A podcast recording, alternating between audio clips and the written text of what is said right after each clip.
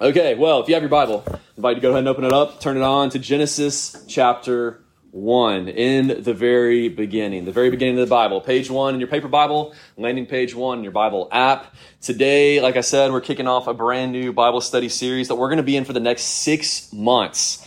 All in the book of Genesis, all the way until the end of May, all the way until Memorial Day weekend 2020 four, which is a long time. Uh, why are we spending six months in the book of Genesis? I mean, for crying out loud. No series is ever like six months long. I mean, the Netflix show that you're watching is less than six months long. Um, the NFL season is less than six months long. If you're in grad school, which you're not in grad school, but we thought that you were, it's less than six months long. Alex McCullough, what's up, my man? Um, why are we kicking off a, a series that's six months long in Genesis? Uh, here's why because there might not be a more important book of the Bible than Genesis. And what I mean by that is you might be thinking, well, that sounds a little bit maybe heretical to say or inaccurate because all books of the Bible are equally God's word. So why is one book more important than the other? And I, I, totally hear you out, sympathize with that. No, one book of the Bible is not more of God's word than another book of the Bible. However, I will say this though, Genesis is the book that every other book of the Bible stands on and is supported by. So that's why Genesis is so important. So think of the book of Genesis kind of like a foundation to a building. That's essentially what Genesis is to the rest of the Bible. Genesis is the steel anchors that go all the way down to the bedrock. Genesis is that cornerstone that sets everything else into alignment. Genesis is that framework that shows how everything is architected and put together. Genesis is that concrete slab that finds uh, firm support for everything else that's going to be built upon it. And you know this. Without a foundation, you don't have a house, or at least one that may even makes sense to live in. And similarly, without the book of Genesis, you don't really have the rest of the Bible, or at least one that even makes sense. So if we don't get the foundation solid and right first, everything else in the Christian life is going to be off base. It's going to be off kilter. It's going to feel a little bit shaky, which means you could even make this argument that all of our issues and all of our problems as a culture, as a church, as individuals, all of them can be traced back to where we don't get Genesis right or we don't live rightly in light of it. So, how we think about God, for example, who He is, how He is, can we know Him? If we can, all that's in Genesis.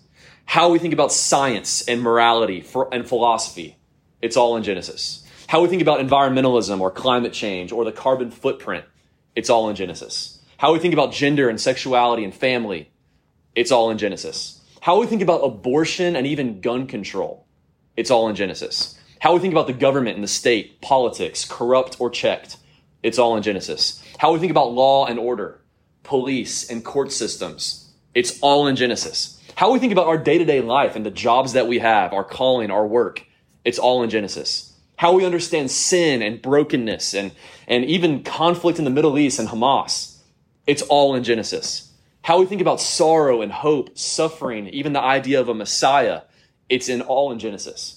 How we think about the end times, it's all in Genesis.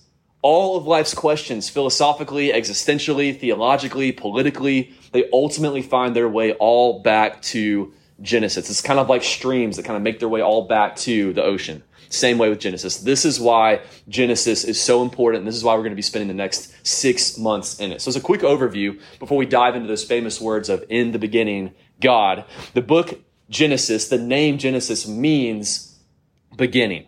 Genesis means beginning. It is 50 chapters long, this book is, and it is for the first 2,000 years of human history. So, it covers a lot of time. It's written by Moses, and it is a book of firsts. It's a book about God's first work, the first humans, the first family, the first jobs, the first relationships, the first commandments and promises, the first tragedy, the first rebellion, the first problem, the first home, the first nations. It is a book of origins, and origin stories are so important, and here's why. Because how we begin is the most important thing that we can ever do. How we begin is the most important thing that we can ever do thinking about everything else. How we think about the very beginning is the very beginning of how we think about everything else. Think about it that way. And an origin story is not merely just this attempt to explain or to theorize what happened way back then. It is much, much more than that. It is essentially, whether you realize it or not, origin stories are the lenses that we wear for how we see and make sense of life and how we live it out. Everyone thinks about the beginning. Everybody does. And it impacts everything else, whether we realize it or not. An entire civilization, every civilization through all of human history, they've all had a origin story that that creates their value system and what makes sense to them and how they live their, their life and how they operate their society. Every person, religious or not, whether they know, have a crystallized form of thinking about the beginnings or not, they have an origin story and an idea and a conviction about the beginning.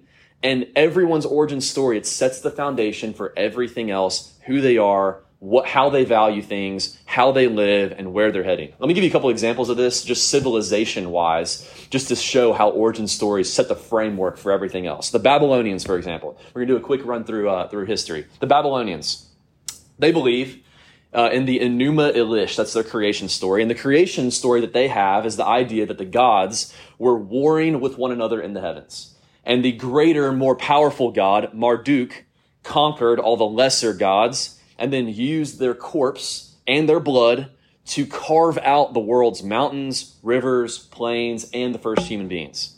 So the groundwork of the universe, according to Babylonians, is that the greater should conquer the lesser and bring about order and power. And if you know anything about the Babylonians, that, that story fits their moral code and their cultural ethos. Everything is seen in terms of power. The Aztecs and the Mayans, for example, another long term ancient uh, civilization. They believe that everything was created not through the gods warring with one another, but rather it was just divine jealousy between four main gods who are all siblings. So these siblings, they're all vying for power over one another and they're driven by greed and sexuality and, and violence. And there's just always this tug of war between the four trying to get the bigger piece of the pie. And essentially, that is how the world came to be. Out of their disagreements, out of their battles, out of the bloodshed and immorality, the moon and the stars and the earth and humanity were all created. So at the very at the very basis of their foundational philosophy is this idea that the ends justify the means. And really you just kind of take your bigger piece of the pie and you hope that you know it works out for you. So everything in the Aztec and Mayan philosophy was seen in terms of the haves and the have-nots and becoming a have and not a have-notter. And we see that same ethos running through our culture as well with, with Marxism. Same kind of uh, uh, ideology. Hindus, for example, they believe in the beginning uh, that the beginning was created by three main gods a god of life, death, and rebirth. And these three gods, they're not over and against one another. They're all equal and they just kind of work together through their agreements and disagreements to create this basis of life that is a cycle of life, death, and rebirth. So life, according to Hinduism, is all ultimately about energy flow, how energy flows from one place to another place. And it's really just about keeping equilibrium and making sure that you're in a good space with good energy. And that's where good headspace comes from. That kind of bleeds into how they view life and the purpose of all of life. There is no real designer. There is no real creator. There is no real moral code. It's just all about energy. And of course, that bleeds into and makes sense in light of what they believe about the end times, which is there is no real end. There's just reincarnation over and over and over again. You just flow between different life forms. See how the beginning affects even the very end for them? Agnostics or atheists. All right. Just our fourth category. They believe that creation happened without any divine intervention. Creation all happened through the Big Bang. That there is only natural and material. There is no supernatural well, all right, just tease that out. If that's true, then what do you do if everything is just material? What do you do with non material matters? Things like morality, or finances, or politics, or family, or education. See, if there is no design or design or purpose, then who gets the authority for those things? Well, naturally, the two entities that are most in control the government and the individual. Because there is no other place for authority. So, what's the purpose of spotlighting all these different creation stories? Does it really matter who made the universe and why it was made and how it was made and how we all, I mean, we're all here now, right? I mean, all those little details that happened thousands of years, maybe millions. Why does it really matter today? It matters absolutely. It matters completely, even all the details. Because a creation story and all of its details, it serves as the ideological foundation and the existential template for how we understand life and live it. So you give me someone's creation story and I'll tell you their entire theology. You give me someone's creation story, and I'll tell you their entire moral compass. You tell me a, a, a culture's origin story about the beginnings, and I'll tell you exactly where that culture is headed and what they struggle with and what they prize. A creation story is of chief importance because everything flows downstream from it, and I mean everything. That is just how important the creation story is. Again, how we think about the very beginning is the very beginning of how we think about everything else. So, with that being said, let's begin at the Bible's very beginning. I'm going to be reading the entire chapter one today. And as a disclaimer, there is so much here, but just for the sake of time, I'm going to touch on three main characteristics that we can kind of divide this chapter one into. So if you're taking notes, this is going to be your, your uh, rough outline. We're going to see the foundations, we're going to see the distinctions, and we're going to see the separations. Okay? So I'm reading from the ESV translation. Here's how it begins at the very beginning. Verse one. In the beginning, God created the heavens and the earth, and the earth was without form and void, and darkness was over the face of the deep and the Spirit of God was hovering over the face of the waters. And God said, Let there be light, and there was light. And God saw that the light was good, and God separated the light from the darkness. God called the light day, and he called the darkness night. And there was evening, and there was morning the first day. And God said, Let there be an expanse in the midst of the waters, and let it separate the waters from the waters. And God made the expanse and separated the waters so that there were so that the so that were under the expanse from the waters and that were above the expanse. And it was so. And God called the expanse heaven. And there was evening and there was morning the second day. Verse 9. And God said, Let the waters under the heavens be gathered together in one place, and let the dry land appear. And it was so. God called the dry land earth, and the waters that were gathered together he called seas, and God saw that it was good. Okay, we're going to pause right there. Uh, what we see is an emphasis first on foundations, the foundations of our reality. So, number one, the foundations. First, we can see the first foundation of reality. It is the foundation of there is creator and there is creation. Creator and creation. Verse 1 opens with the very first foundation with the famous statement, In the beginning, God created the heavens and the earth. Okay, only one verse in, and God gives us the three most basic building blocks of our reality. We see time, space, and matter. Our reality is built on time, space, and matter. You have in the beginning, time. God created the heavens, space, and the earth, matter. In the beginning, God created the heavens and the earth, time, space, matter, all into existence. So, right there, we're given the nature of God in relation to everything else. That means that God exists outside of time, space, and matter, and He caused those things to, in, uh, to come into existence. So, time, space, and matter, they did not just come into being on their own accord.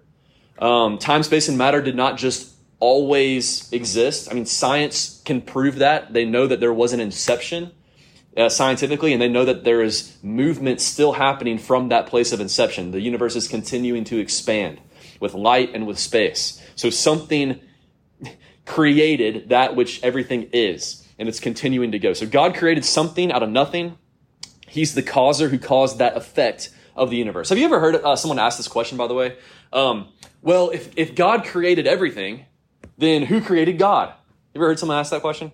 Okay, uh, that question is conceptually flawed. And, and here's why it presupposes a definition for God that is not God. Okay, it presupposes that God exists in time, space, and matter, and therefore is dependent upon time, space, and matter, and therefore works like everything else works in our dimension of time, space, and matter. But that definition of God being dependent upon time, space, and matter is not God. By definition, God means existing outside of our context of time, space, and matter, not being dependent upon it, but creating it. So he is not a created being. He is the one who was not created, and he's the creator who caused everything else to become created. Okay? So that's the very first foundation underneath all the others. There is creator, and everything else is creation. Now, verse 2, we see, moved on from that, we see something about the nature and the character of God, who this creator actually is. This is, how uh, this is what it says. The earth was without form and void, and darkness was over the face of the deep. And the Spirit of God was hovering over the face of the waters. Okay, so from the beginning, we already see evidence of what the Bible would give more clarity about later, which is that God is a triune God. He's God one in three, three in one.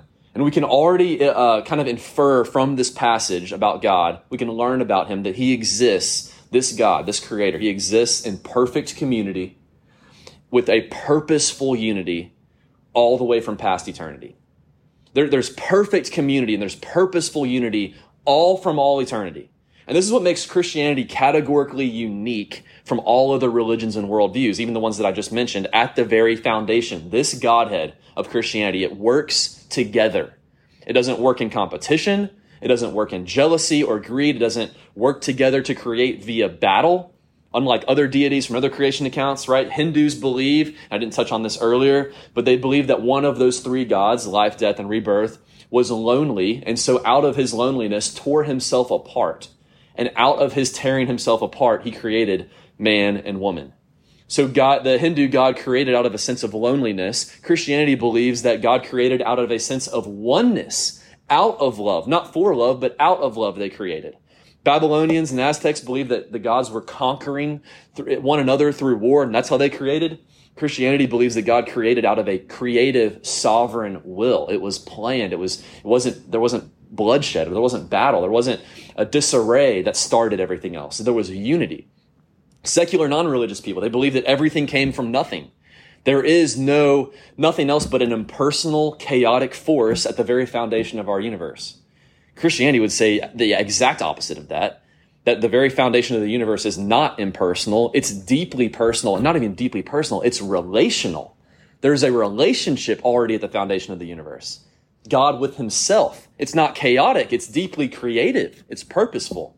So at the very foundation, there is Genesis starts with creator and creation. Verse 2 shows us who this creator is, how he has he works together and he works in perfect unity and there's there's a glory happening here. It's creating out of love, not for love. And then the next 8 verses show us now more about creation, the nature of it at the very foundation.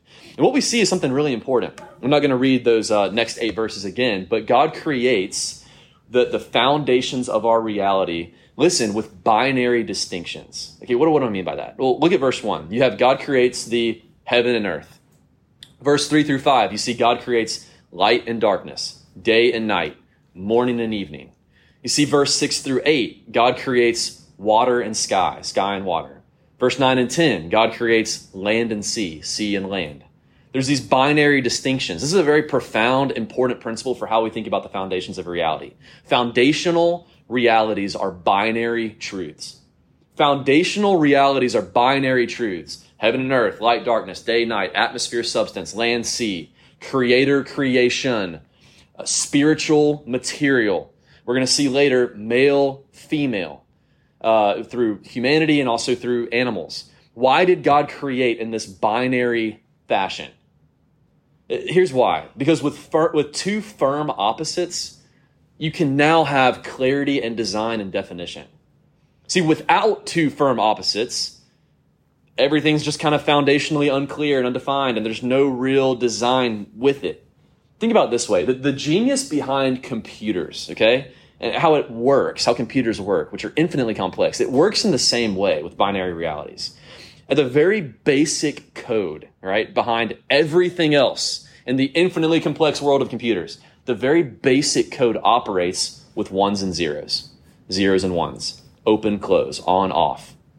That's at the very basic level. Computers have infinite levels of complexity, but at its most foundational level, it operates on basic binary reality.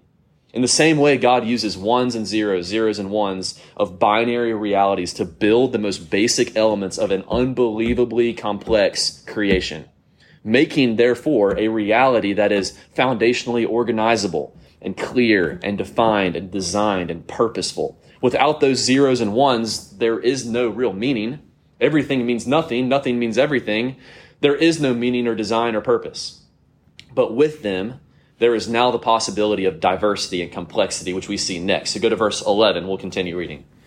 And God said, Let the earth sprout vegetation, plants yielding seed, and fruit trees bearing fruit, in which is their seed, each according to its kind on the earth. And it was so. The earth brought forth vegetation, plants yielding seed according to their own kinds, and trees bearing fruit, in which is in which is their seed, each according to their kinds. And God saw that it was good. And there was evening and morning the third day. And God said, Let there be lights in the expanse of heavens to separate the day from the night, and let them be for signs and for seasons, for days and for years. And let them be, and let them be lights in the expanse of the heavens to give light upon the earth.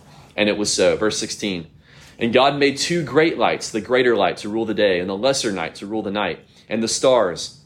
And God set them in the expanse of the heavens to give light on the earth, to rule over the day and over the night, and to separate light from the darkness. And God saw that it was good. And there was evening, and there was morning, the fourth day. And God said, Let the waters swarm with swarms of living creatures, and let the birds fly above the earth across the expanse of the heavens. So God created the great sea creatures, and every living creature that moves, with which the waters swarm according to their kinds, and every winged bird according to its kind. And God saw that it too was good. Verse 22. And God blessed them, saying, Be fruitful and multiply, and fill the waters the, in the seas, and let the birds multiply on earth. And there was evening, and there was morning, the fifth day. And God said, Let the earth bring forth living creatures according to their kinds, livestock and creeping things, and beasts of the earth according to their kinds. And it was so. And God made the beasts of the earth according to their kinds, and the livestock according to their kinds, and everything that creeps on the ground according to its kind. And God saw that it was good. Okay, we're going to pause right there. So, verse 1 through 10, it sets the foundations of reality. Now we see in the last passage I just read what's built on those foundations. Now, just as a quick disclaimer, um, maybe this is on your mind already. If you were hoping that I was going to touch on how God created all this exactly and how long God created it for, whether God used evolutionary mechanisms or not, or whether the, the, the, the, day is representative of a thousand years or a million years or an era, or if it's a literal singular 24 hour day. Um, not going to touch on that today. That's a conversation for another to- uh, another time, another context. Uh, and if you're interested, we can talk about it. But we're only going to discuss what is there today and what may or may not be inferred uh, that has secondary meaning. And we're not going to touch on that anyway. But after the foundations, just wanted a quick disclaimer. Now we see the distinctions. The distinctions. This is number two in your notes. The distinctions. What we see after God builds the foundations in verses one and two in days, or sorry, uh, in days one and two is now he's building on that foundations on days three, four, five, and six. So he starts filling out that blueprint, if you will. He's filling out the canvas more and more. And here's the general timeline. Day three, God creates vegetation, specifically plants yielding seeds and trees bearing fruit in which is their seed, essentially describing all vegetables, all fruits, all nuts. That's day three. So this is this produce of the earth. It's kind of like this perpetual natural feast. It's already prepared to serve a nutrient rich diet for animals and humans. So everything that you can think of with uh, vegetables, fruits, and nuts. You have all the main categories of what it means to have a healthy diet. I know we haven't talked about meat yet, but there is protein even here. Uh, but what you see in day three is God is creating the world so that it keeps on creating and reproducing naturally. There's this built in system of natural abundance and replenishing returns without us really having to do anything. We live in an abundant world. Day four, day four, excuse me. God then creates the sun, moon, and stars.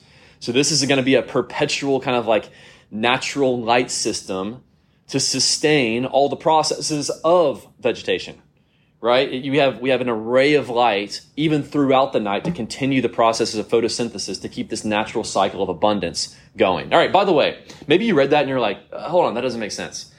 Does it sound peculiar to you that uh, God does it in this order?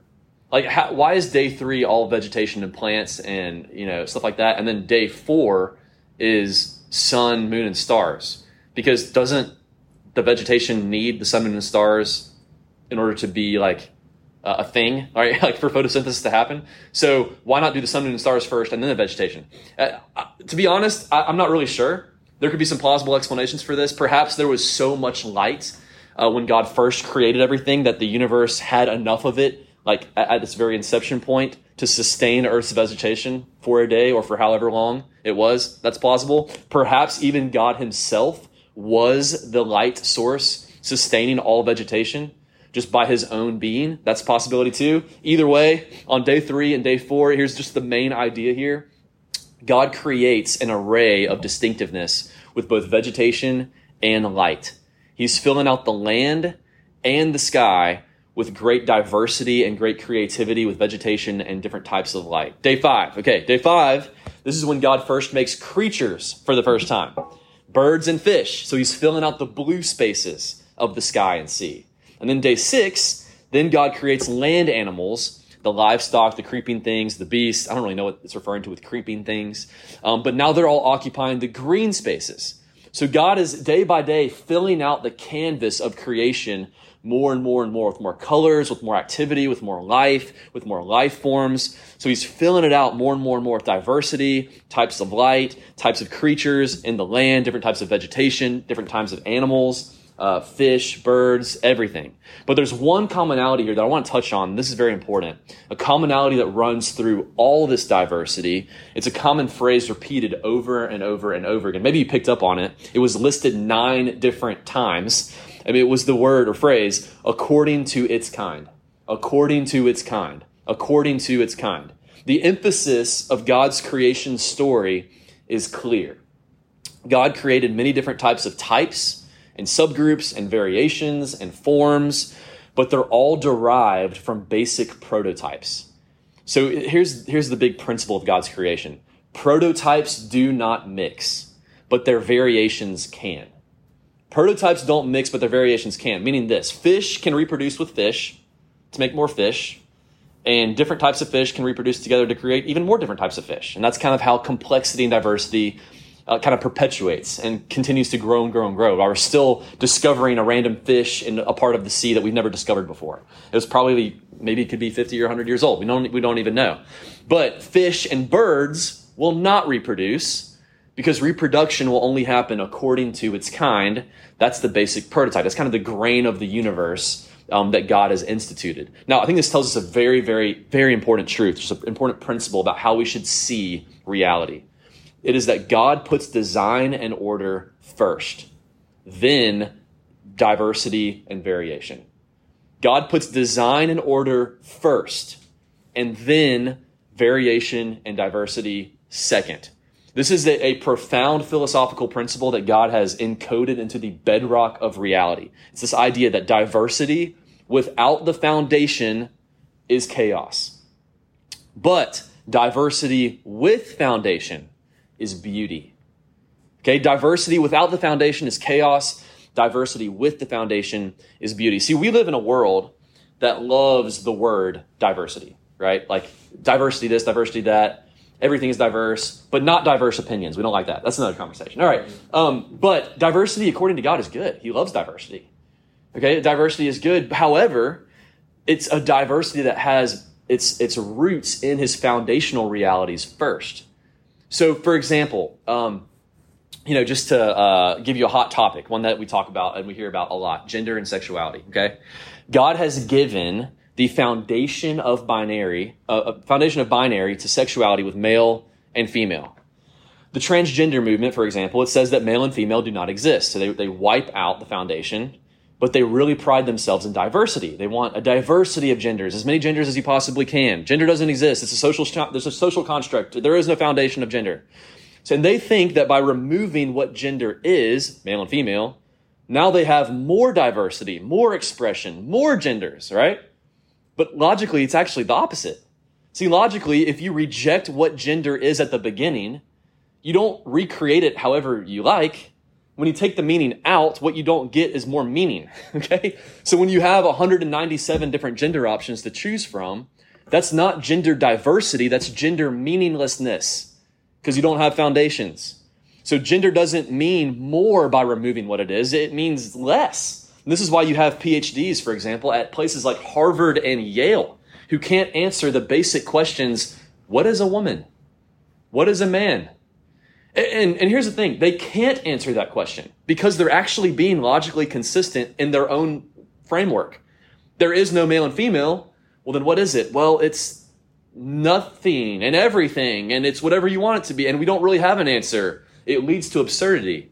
Because in that case, if you take out what the foundation of gender is, take out the foundations, everything is gender. Nothing is gender. There is no answer. It's all the answers. It doesn't mean anything. But see, God puts design and order first. That's how you know what something is and is not with everything in life. And then there's diversity and variation second. Diversity without the foundations is chaos and it is meaninglessness. But on that same note of gender and sexuality, at the end of day six, God creates his most glorious creation next. Someone. to know him personally. Two genders that, that both uh, equally magnify the character and nature of God. And, and we see this in his creation of man and woman, regents to keep his creative work going. Let's go to verse 26. Then God said, Let us make man in our own image after our likeness, and let them have dominion over the fish of the sea, and over the birds of the heavens, and over the livestock, and over all the earth, and over every creeping thing that creeps on the earth. Verse 27. And note, verse 27 in your Bibles, it is its own stanza. So God created man in his own image. In the image of God, he created them. Male and female, he created them. And God blessed them, and God said to them, Be fruitful and multiply, and fill the earth and subdue it, and have dominion over the fish of the sea, and over the birds of the heavens, and over every living thing that moves on the earth. And God said, Behold, I have given you every plant yielding seed that is on the face of the earth, and every tree with seed in its fruit, and you shall have them for food. And to every beast of the earth, and to every bird of the heavens, and to everything that creeps on the earth, everything that has the breath of life, I have given every green plant for food. And it was so. And God saw everything that he had made, and behold, it was very good. And there was evening, and there was morning, the sixth day. And I'm actually going to also read the beginning of chapter 2. Thus the heavens and the earth were finished, all the host of them. And on the seventh day, God finished his work that he had done, and he rested on the seventh day from all his work that he had done. So God blessed the seventh day and made it holy because on it, God rested from all the work that he had done in creation. And that is our passage for today. So, number three is the separations. You have the foundations, verse 1 through 10. The rest of chapter 1, or uh, middle way through day 6, you have the distinctions, the complexity, diver- the, the diversity, excuse me. And now you have the separations with mankind. So God creates everything, and then he creates humanity.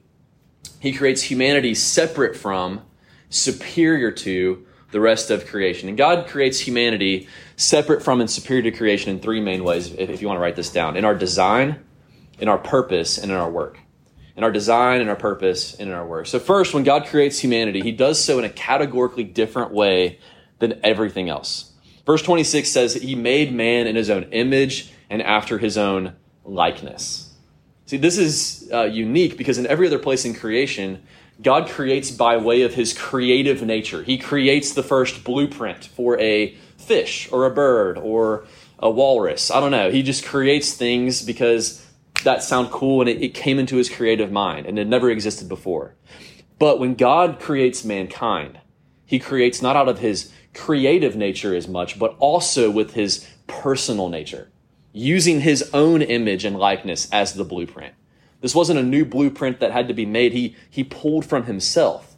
That's why and how humanity is created above and beyond the rest of the creative realm, because we're fundamentally different. He's woven himself into us that, that he has doesn't that he didn't do with anything else. This is also an important truth about what we think of, uh, what the Bible thinks of when it when it considers humanity. So what the Bible says is that we are not just exclusively material, nor are we exclusively spiritual. We're actually 100% both. We are material and we are spiritual. We are not a soul trapped in a body. We are a body soul, a soul body. We are one. But we are uh, we have that dualistic nature because we're made in the image of God. And so as you read that text, there's there's a beauty there when God creates humanity. If you look at verse 27, I said it's a separate stanza. Scholars say that's to indicate that God's creation of humanity happens in song. Verse 27.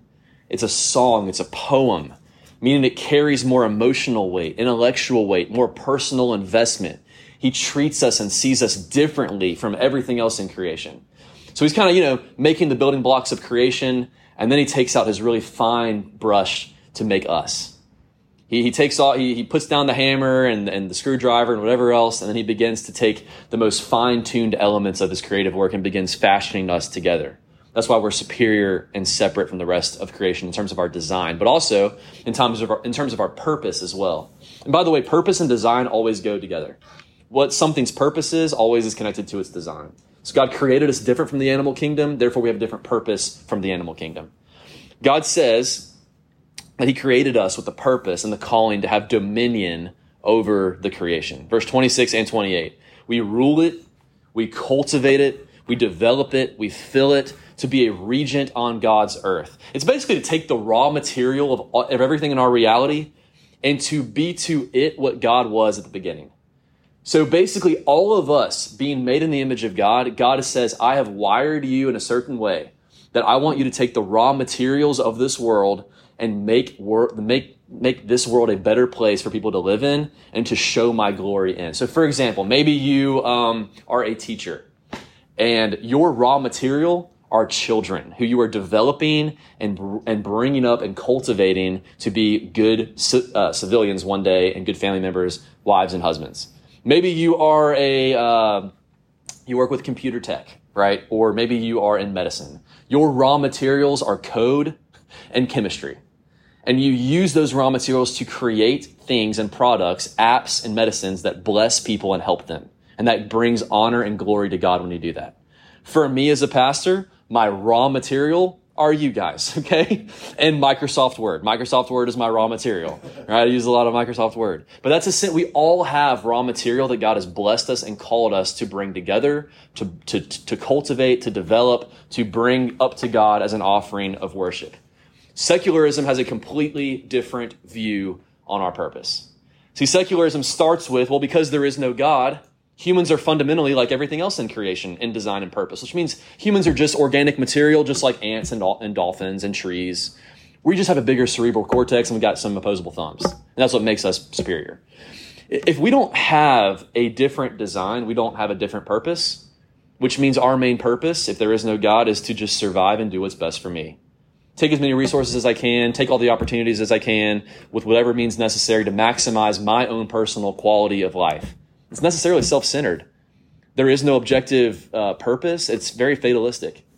Only the Christian view of humanity promotes one that is one where humans have in, inherent dignity and objective meaning. I, we know what our purpose in life is, and we know who we are. And then finally, there's a third way that makes that God makes humanity unique, separate from, uh, special from the rest of His creation, and that is a crucial separation from our work. It's Sabbath, the Sabbath. It's a call to rest.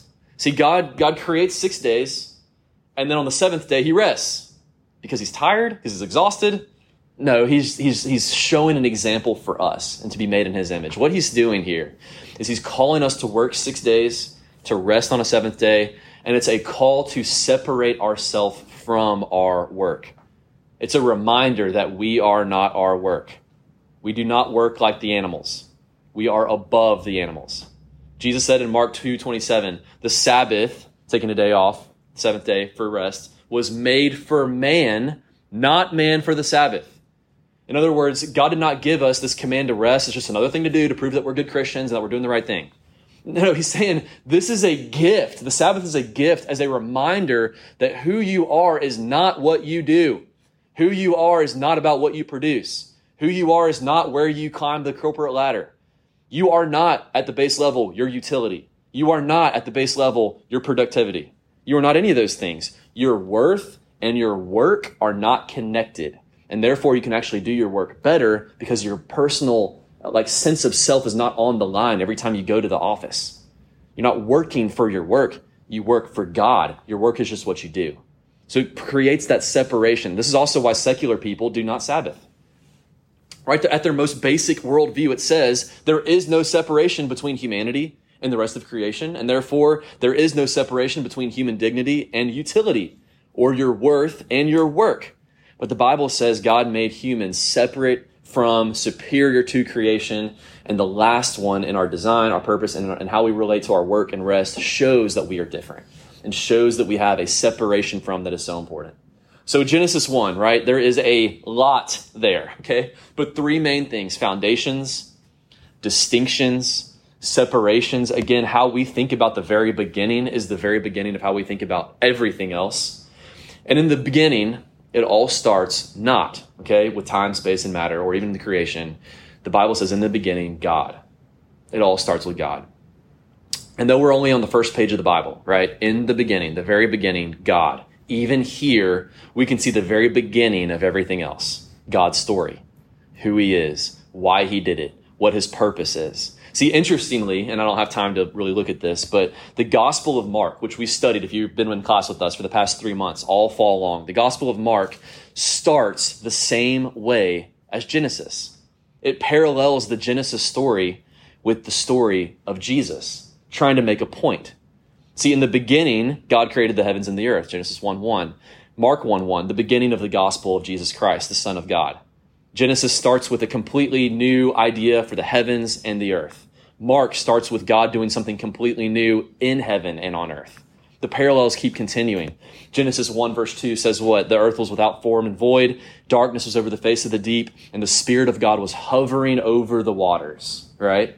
That's how they began their creative work. Well, similarly, in the Gospel of Mark, right after verse 1 or so, what you have is Jesus is getting baptized. And at his baptism, you have the Spirit hovering over the waters of his baptism. In Genesis, it is God's inaugural sign of creation. In Mark, it is God's inaugural sign of Jesus' new creation that he's making. The, the, the, the, the first words, even, of, of Genesis is, let there be light. The first words of Mark are, this is my son. It's the same thing. The light of the world. You are my son converge on Jesus Christ. The, the gospel writer John would actually look at both Genesis and Mark and create his own gospel where he says this about the beginning. In the beginning was the Word, and the Word was with God, and the Word was God.